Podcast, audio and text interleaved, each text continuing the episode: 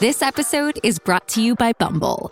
So, you want to find someone you're compatible with, specifically someone who's ready for a serious connection, totally open to having kids in the future, is a tall, rock climbing Libra, and loves rom coms with vegan pizzas on Tuesdays just as much as you do. Bumble knows that you know exactly what's right for you. So, whatever it is you're looking for, Bumble's features can help you find it. Date now on Bumble.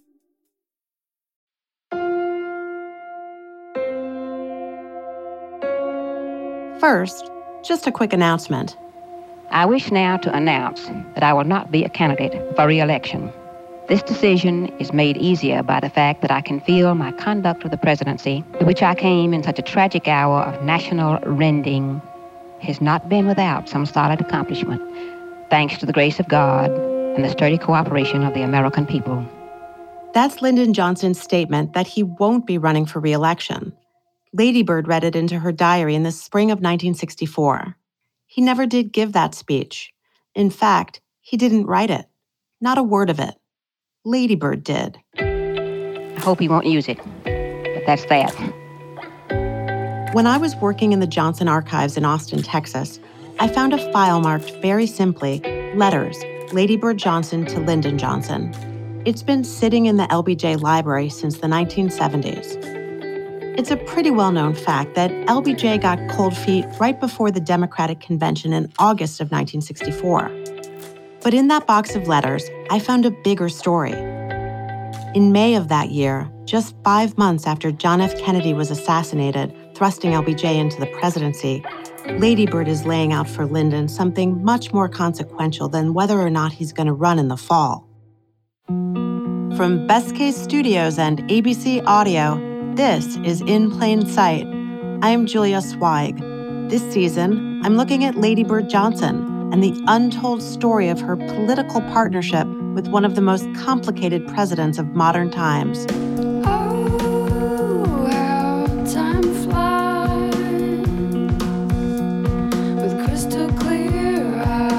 Episode 2 Thank you, Mrs. Vice President.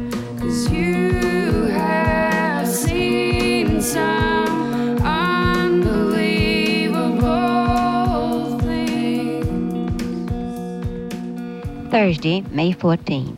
Virginia in mid May is balm for any troubles. No silent spring here. The green arch of fresh spring leaves almost met over the rutted country road. Occasionally, you would see a bright little chipmunk perched on a rail fence. It's been a bad week in Washington. Lady Bird finds herself in the rare and uncomfortable position of being the subject of some pretty scathing press. So she's fled DC to get out of the spotlight and come to Huntland, an estate in Middleburg, Virginia, about an hour outside of Washington. LBJ and Ladybird had made high profile tours of Appalachia, focusing mainly on poor whites for one of the administration's first initiatives, its war on poverty and they've courted massive press coverage TV, radio, and print. Mrs. Johnson continues the president's attack on poverty as she travels to the economically depressed areas of eastern Kentucky. The 45 counties making up this area present one of the nation's worst pictures of poverty. Several times, Mrs. Johnson halts her motorcade to greet local school children who have gathered along the roadside. Ladybird has been a public face for this, and up until now, the media has loved her. There's actually no vice president at the moment because LBJ was the VP under Kennedy, and according to the Constitution, there's no automatic replacement for him. LBJ is going to announce a running mate at the convention in August, but the press corps traveling with the First Lady has started referring to her as Mrs. Vice President. How serious is that? I don't know. Not very. But they've clearly picked up on something real about the way she works with Lyndon. In a typical piece, an editorial in the Lexington Herald in Kentucky asks, Why not an LBJ and LBJ ticket? Look no farther, Lyndon. Your big problem of a running mate for this fall is now solved. It's none other than that charming Texan, Ladybird Johnson. Ladybird laughs it off. But all this recognition has also made her a target. Read the papers and absorbed the shock of the two Republican congressmen's visit to my tenants in Autauga County a couple of GOP congressmen decide to take their own poverty tour to Alabama, where Ladybird has almost 4,000 acres used for cotton and timber farming that she inherited from her mother's family. The congressman goes see Ladybird's tenants and put out some grainy black and white photos showing their ramshackle conditions tin roof shacks with collapsing foundations, no running water. Basically, she's being made to look like a slumlord, and those optics, as they say in politics, are terrible. It was ugly. It could have been worse. I've got to think of some way to turn it into a constructive end. Ladybird's been in public life for decades, and she's savvy about the press. She understands the story could deal them real political damage. So her first constructive step was to avoid the press by getting out of town. That's what's brought her to Huntland. Back in Washington, Lyndon's really struggling. His civil rights bill is stuck in Congress. His war council, Dean Rusk, McGeorge Bundy, and Robert McNamara, all holdovers from Kennedy, are pressing him on Vietnam. And he has a raging toothache. When I was almost asleep, a little after 12, he called me. It was a sad, happy talk, largely about the Alabama tenants and about his restive desire to seek a way out of the burdens he carries. But the real source of his pain? He's actually thinking about not running in November. Lyndon is fundamentally insecure. He knows he wasn't elected, that he's just there because Kennedy was assassinated. He doesn't believe he has a mandate, and he doesn't think he can win, despite an approval rating of 74%. You could argue that this is all in his head, but part of him, a big part, just wants out. Ladybird invited LBJ's two longtime doctors to drive out to Huntland for dinner. Lyndon had a major heart attack at Huntland almost 10 years ago in 1955. It's never really out of mind for either of them. So at dinner that night with the doctors, she'd heard what they thought about his fitness. They were going to give him a thorough medical going over the next morning. And tonight, we only talked about the psychological aspects. I don't know, though, that either one really understands the depth of his pain when and if he faces up to the possibility of sending many thousands American boys to Vietnam. Both Ladybird and Lyndon can see the writing on the wall. Vietnam could easily derail his presidency, their ambitions for civil rights, the sweeping Great Society programs he's just laid out. Before his doctors leave to go back to Washington, Bird hands them an envelope marked personal, but its contents are political too. On the phone the night before, Lyndon had asked her to set out the pros and cons. I wrote out for Lyndon about a nine page analysis of what I thought his situation was. First, she types out that press release. It's a bit of psychology. This is what it would feel like to announce you're not running. Then, on a spiral bound steno pad, Ladybird writes those nine pages, laying out his options. This letter, or what I think is more accurately her strategy memo, has been sitting at the LBJ library forever, pretty much overlooked by historians. When I came across it and then tracked Bird's diaries for the rest of LBJ's presidency, I could see how important it really was. She can't know what's coming, just how much Vietnam or urban riots or 60s counterculture or assassinations or black power or campus protests would rock the country and the White House. In May of 1964, Bird tells Lyndon that the pros outweigh the cons. I think he ought to run, facing clearly all the criticisms and hostilities that will come our way. And then, some three years and nine months from now, in February or March of 1968, announced that he won't be a candidate for re-election.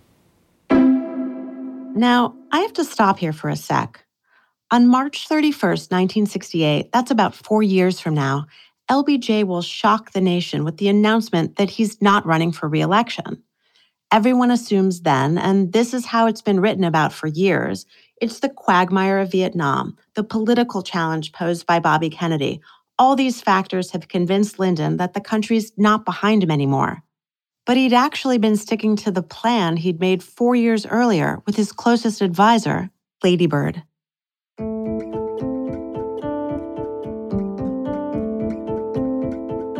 In the spring of 64, the Johnson administration is facing two big issues, the two big issues that will define LBJ's presidency. We still feel their impact today. First, there's civil rights and the violent backlash against it, as reported by News of the Day. In the industrial city of Birmingham, Alabama, the bombing of the motel headquarters of the integrationist movement touched off a wave of violence that, spreading through the city, caused injuries to at least six persons and the burning of an apartment house and a half a dozen small stores. Up until now, the Democratic Party is the dominant political force in the South, but civil rights is opening a major rift. 18 Democrats and one Republican, all from southern states, mount a 60 day filibuster, the longest in the history of the Senate, to try to derail LBJ's civil rights legislation aimed at desegregating the South. What do you think about this Vietnam thing? I'd like to hear you talk a little bit. Then there's Vietnam. Georgia Senator Richard Russell, LBJ's longtime mentor, is pretty sure it's nothing but trouble. It's the damn worst mess I ever saw, and I don't like to brag, but I knew we were going to get in this sort of mess when we went in there, and I don't see how we're going to ever get out of it. You could look to any number of turning points for both civil rights and the war. But the summer of 64 is when the Johnsons make a political choice that affects both. To gather support for civil rights, they'll have to satisfy the Cold War hawks who are pushing for a stronger show of force in Vietnam. It's an election year, and Senator Barry Goldwater, that tough talking GOP candidate for president, is gaining ground. I would remind you that extremism in the defense of liberty is no vice. Our Republican cause is to free our people and light the way for liberty throughout the world. The U.S. has been sending so called military advisors to Vietnam for the past three years, 16,000 of them by the end of 63. More than 300 dead in the past year, and rising fast. Thursday, July 2nd, Lucy's 17th birthday. 17th was a very special year with me. The year when I began falling in love with somebody new each April. And now Lucy, at 17, is a real beauty. July 2nd is also the anniversary of LBJ's heart attack at Huntland, the one that almost killed him. For the first few years, we passed those milestones, stepping softly with great trepidation. Now we act almost as though it had not been, though Lyndon and I will not forget. It's a personal reminder that time is short. LBJ's father died of heart failure at age 60, an uncle at 57. LBJ is 56. But it's also an historic day. The Civil Rights Act of 1964 is signed at the White House by President Johnson. Before an audience of legislators and civil rights leaders who had labored long and hard for passage of the bill, President Johnson calls for all Americans to back what he calls a turning point in history. I had particularly noticed the Attorney General sitting on the front row and wondered what was going on in his mind. Reading through all of her diaries, certain people show up again and again. Bobby Kennedy, the Attorney General, is one of them. Ladybird comes back to Bobby over and over, like she's trying to figure him out. I watched the Attorney General's impassive face and the very measured clapping of his hands, which would not have disturbed a gnat sleeping calmly in his palm. It's the July 4th weekend. Riding high on this landmark civil rights achievement, the Johnsons board their Jetstar and fly to the ranch, landing at midnight. And into bed with one of those nights that does not think about tomorrow. A wonderful sense of euphoria, rarely attained. Man, do the Johnsons know how to play. They spend the weekend hiking, hunting, boating, sunbathing, swimming, water skiing, visiting family, napping, and driving around the ranch. They host a fish fry. And Ladybird sneaks in her favorite television show, Gunsmoke. Gunsmoke, starring James Arness as Matt Dillon.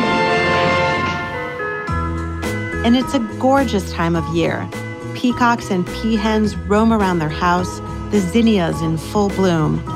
Live oak trees, cattle, cactus and deer, granite and limestone, big blue sky. It was a second blissful day in the only real vacation we've had since November the 22nd. That's the day Kennedy was killed seven months ago.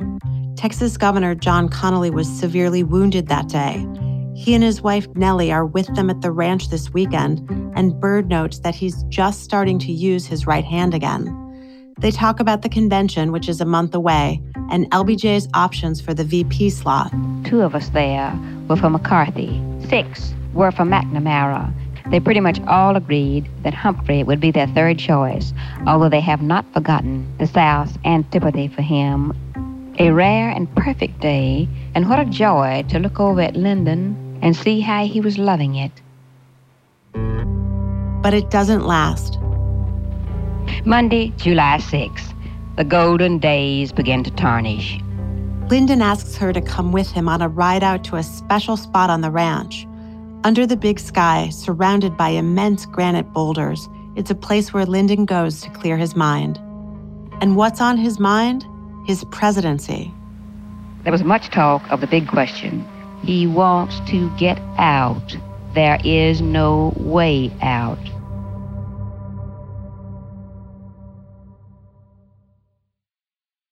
Hey, I'm Andy Mitchell, a New York Times bestselling author. And I'm Sabrina Kohlberg, a morning television producer. We're moms of toddlers and best friends of 20 years. And we both love to talk about being parents, yes, but also pop culture. So we're combining our two interests by talking to celebrities, writers, and fellow scholars of TV and movies. Cinema, really. About what we all can learn from the fictional moms we love to watch.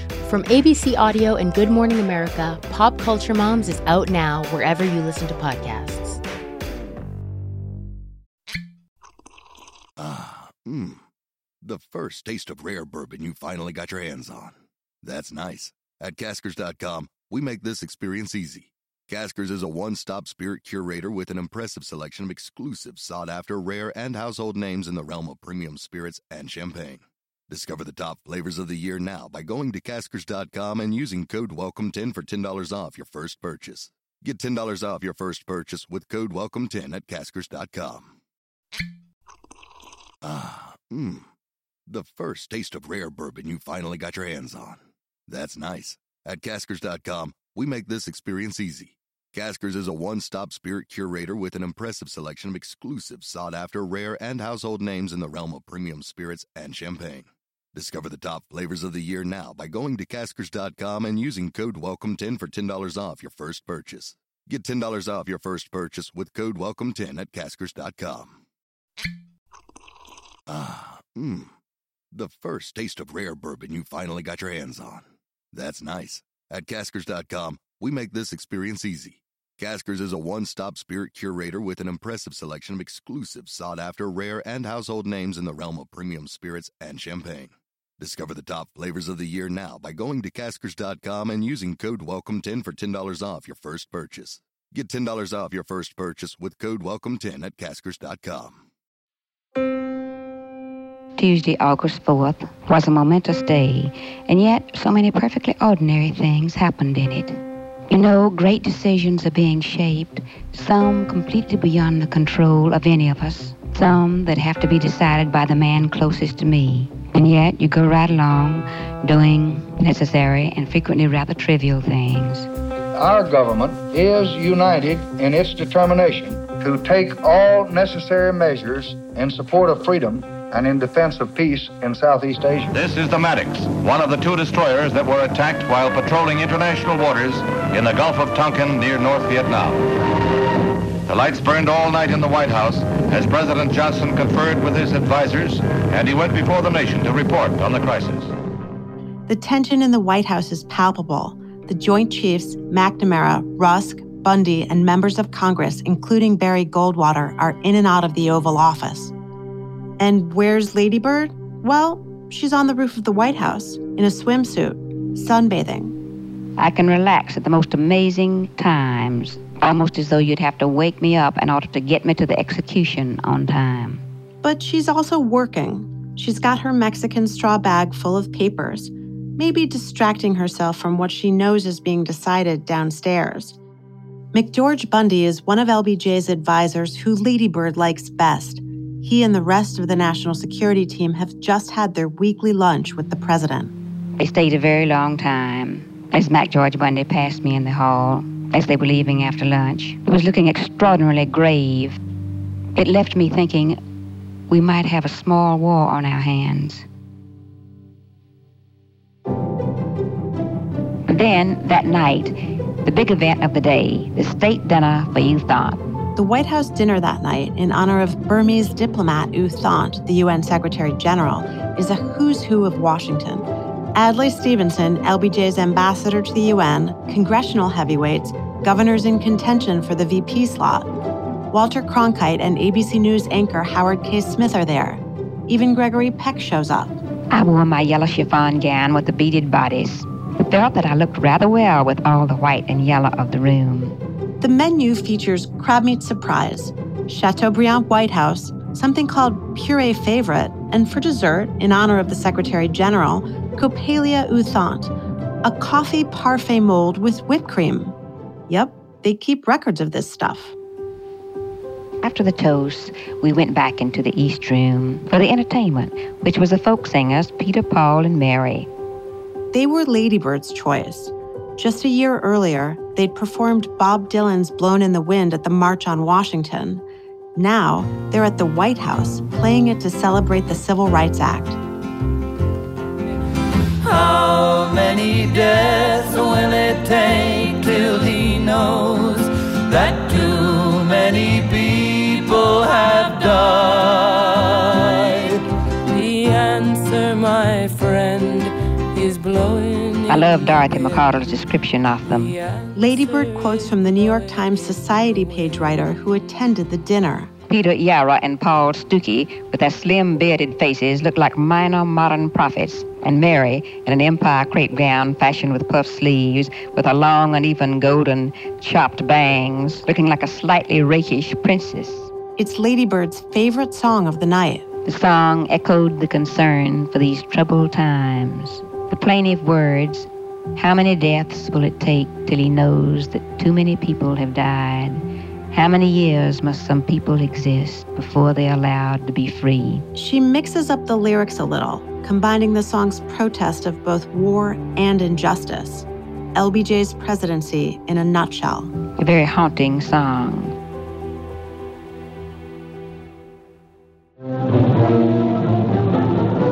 From Atlantic City, New Jersey, ABC News presents Politics 64. At the Democratic Convention, it's four days of speeches, politics, and partying. This convention city by the sea bustled with political activity today.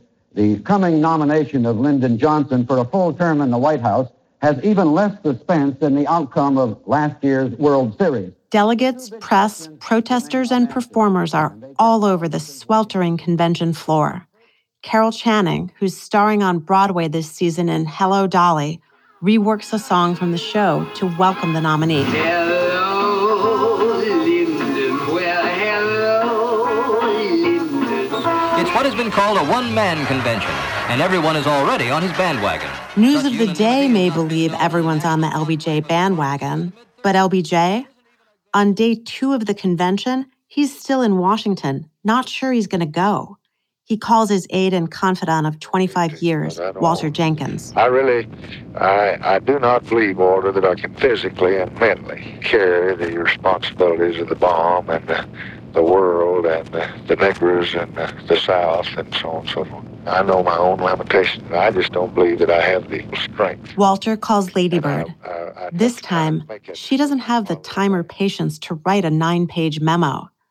Beloved, she writes to Lyndon, to step out now would be wrong for your country, and I can see nothing but a lonely wasteland for your future. Your friends would be frozen in embarrassed silence, and your enemies jeering. Ladies and gentlemen of this convention, it is my privilege to place in nomination the name of one American to whom all can pledge support, in whom all can place confidence a great leader of his party and his people, the President Lyndon Baines Johnson.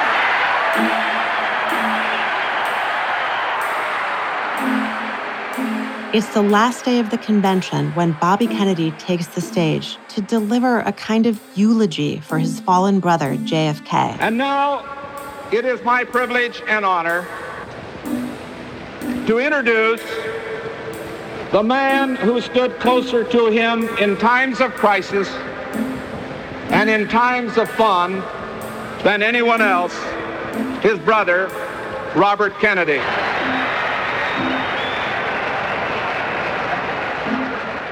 But first, he'll get a 22 minute standing ovation before he even says a word. Mr. Chairman, Mr. Chairman, I wish to speak uh, just for a few moments. I realize that as an individual and even more importantly, for a political party and for the country, that we can't just look to the past, but we must look to the future. Bobby brings down the House, and as he tells the party delegates to look to the future, it's not hard to read between the lines and imagine where Bobby sees himself.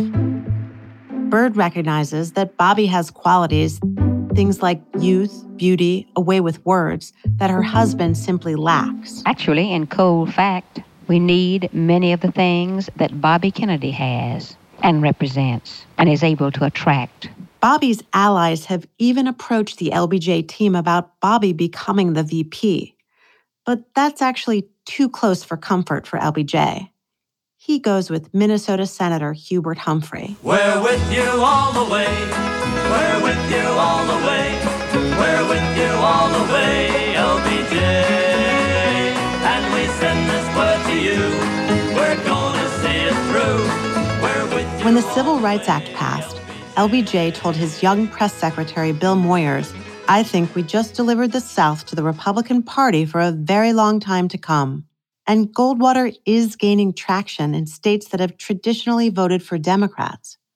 But Bird didn't want to see LBJ lose the South by default. Uh, Mrs. Carpenter, what's the main purpose of this trip as far as Mrs. Johnson's concerned? Lady Bird, Press Secretary Liz Carpenter, and Lindy Boggs, wife of a Louisiana congressman, organized a four day, eight state whistle stop tour of the Deep South. Well, Marlene, obviously there's an election on, and she's helping carry the story of this administration and of her husband's record to big cities, small towns, the byroads, and the crossroads.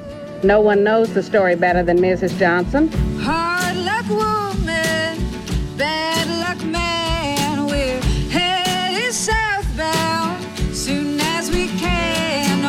sister dear, won't you take me by the hand? And you could lead us all the way to the promised land. Bird spends an afternoon calling the governors and senators of each of the eight states she plans to visit. The most hilarious call probably was to Senator Strom Thurmond. Thurmond is the conservative senator from South Carolina. And jarring by today's standards, he's a Democrat at the time and a devoted segregationist. I quickly gave my reasons for the call, and I would be proud and happy to have him by my side when I went through the state of South Carolina. But Thurmond isn't having any of it. Senator Thurmond said he had to make a very basic decision within the next two weeks, and though he thanked me very much, he must regret. In fact, he's just five days away from announcing that he's flipping parties and will support Goldwater. Thurmond spends the next 39 years in the Senate as a staunch Republican and relentless opponent of integration and civil rights. And he's not even her toughest nut to crack. There was no use in calling Governor Wallace, not even for courtesy's sake. Alabama Governor George Wallace is probably the most outspoken, diehard opponent of civil rights.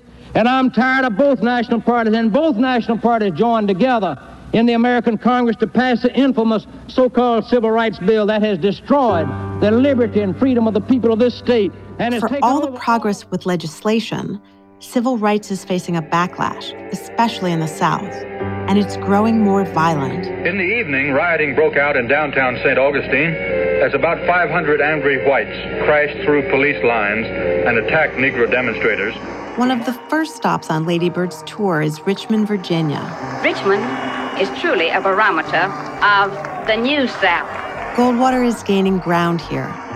Ladybird is greeted by a banner that says, Fly away, Ladybird. Here in Richmond, Barry's the cat's meow. Okay, it's not a warm welcome, but it's hardly threatening. Probably you and other people are wondering why I made this trip. I am here on behalf of the Democratic Party, the party of your ancestors and mine. But as her train moves south, there's a growing air of menace. In Columbia, South Carolina, Liz Carpenter and the advance team land at the airport in the early afternoon and notice a carload of six men in shirt sleeves. They sat silent, sullen, and stared at us, Liz wrote in her memoir. I had an eerie feeling I was seeing the face of hate. White supremacist groups have infiltrated the crowd, yelling, Johnson is a communist. They carry signs saying things like, Blackbird, go home. It's the least offensive of their racial epithets and it gives Lady Bird just a taste of the hate, the everyday racism black people face in the South. My friends, this is a country of many viewpoints, and I respect your right to express your own. Now it's my turn to express mine. The Alabama Florida border at this time is one of the most violent areas of the Deep South. Sheriffs by day wear the robes and hoods of the Klan by night. When we talk about Jim Crow, you think of the whites only bathrooms and water fountains, access to voting booths, where you can sit on a bus. This is what the Civil Rights Act was supposed to tackle. But what kept Jim Crow in place all those years? Violence and the threat of violence. Civil rights activist Julian Bond talked to the British show Panorama about the everyday atmosphere of intimidation that Black people face in the South. What they do makes people who live in small towns in the South, Negroes, much more afraid to register to vote, much more afraid to even speak to us on the street.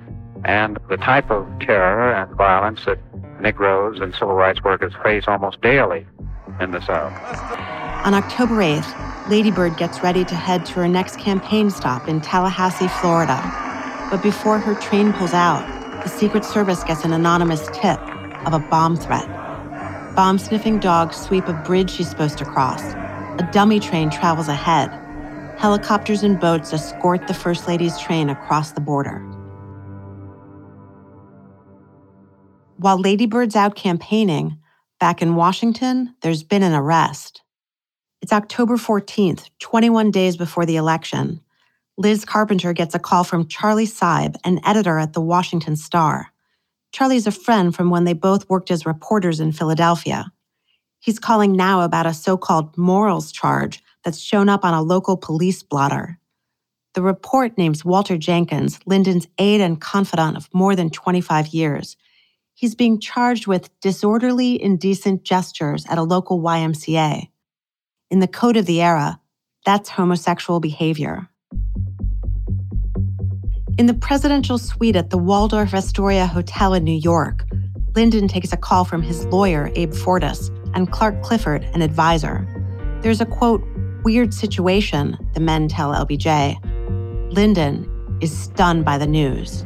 You know, Abe, I just, I swear, I just can't believe it. What's this going to do? It's there, I think, with the. Fortas says it's very likely that the Republicans know about the story the only question is what they'll do with it.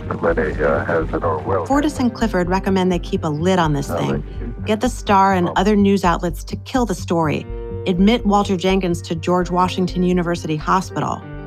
The president, if asked, will say only that he is aware that Jenkins has been admitted to the hospital for hypertension and nervous exhaustion. It's old school damage control. Back in the White House the next morning, Lady Bird calls LBJ up in New York. She's got a plan too, and it's a different approach. I would like to do two things about Walter. I would like to offer him the number two job at KTBC. Do you hear me? KTBC is the Johnsons' television station in Austin. LBJ, not on board. I wouldn't do anything along that line now. But Lady Bird knows they're not going to be able to hide from this thing. I, I don't think that's right.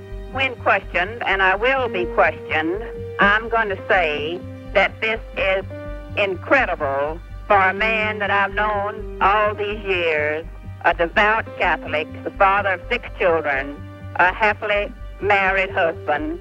It can only be a small nervous breakdown. LBJ would rather stick to his lawyer Abe Fortas's plan. I wouldn't say anything because it's not something for you to get involved in now. Whatever you do, don't do anything race. Talk to Clark and Abe.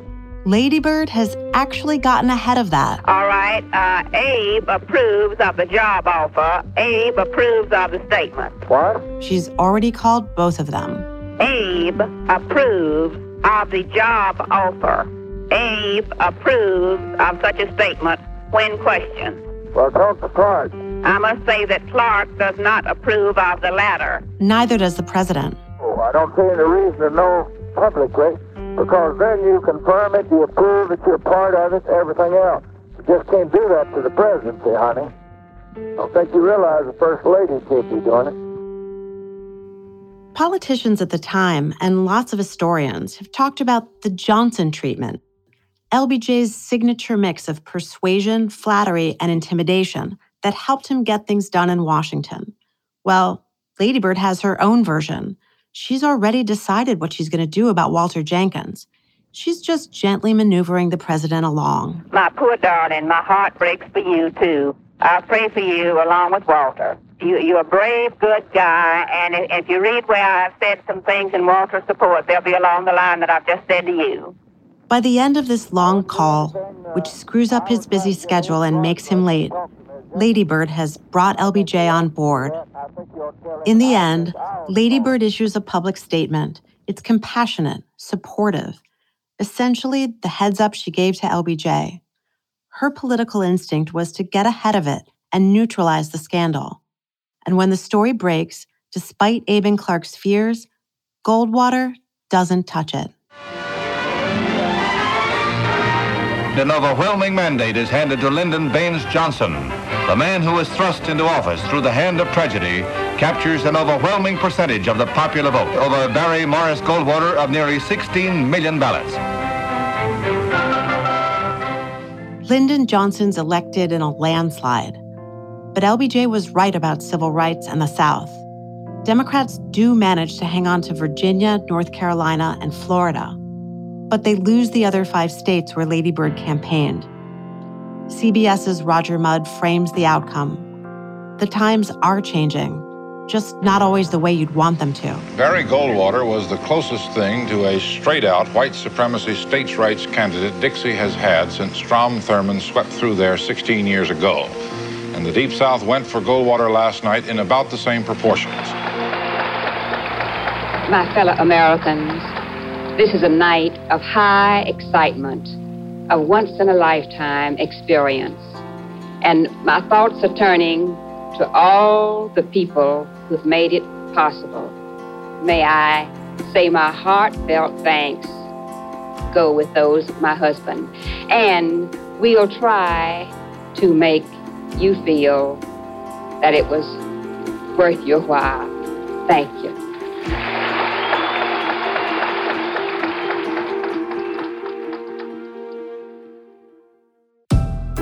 Coming up on In Plain Sight, it was a whirlwind romance for Lady Bird and Lyndon. I do believe before the day was over, he did ask me to marry him, and I thought he was just out of his mind. LBJ's inauguration is a day of incredible highs, For the first time, a president's wife holds the Bible as Mr. Johnson is sworn in. followed immediately by unbelievable lows. Quiet little Selma, Alabama, dominating the news. The marches led by the Reverend King. The fight for civil rights is heating up. The marchers are now backed up over the bridge. That's coming up next on In Plain Sight, Lady Bird Johnson.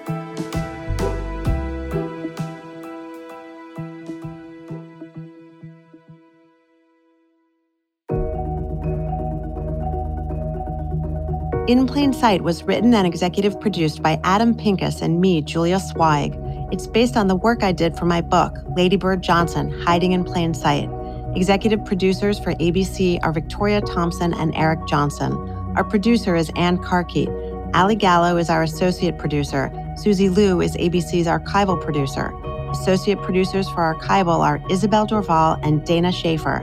This episode was edited by Erica Heilman with additional editing by Vanessa Lowe and help from Lindsay Cradwell.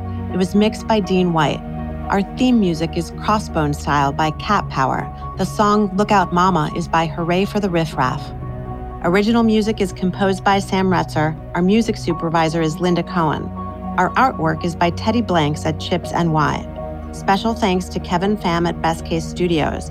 And thanks to Joshua Cohan, Liz Alessi, and Stacia Deshishku at ABC Audio, Mike Kelly and Beth Hoppe at ABC News Longform, and Ian Rosenberg and Kimberly Brown, who handled our legal and standards review. In Plain Sight is a co production of Best Case Studios and ABC Audio. Some material was edited for clarity and time. Be sure to subscribe to the In Plain Sight podcast, and if you like what you heard, leave us a review. Listen to new episodes every Monday.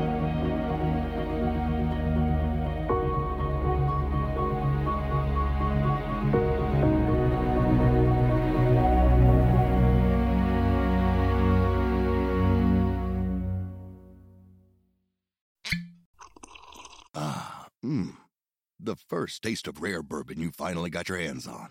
That's nice. At Caskers.com, we make this experience easy. Caskers is a one stop spirit curator with an impressive selection of exclusive, sought after, rare, and household names in the realm of premium spirits and champagne. Discover the top flavors of the year now by going to Caskers.com and using code WELCOME10 for $10 off your first purchase. Get $10 off your first purchase with code WELCOME10 at Caskers.com.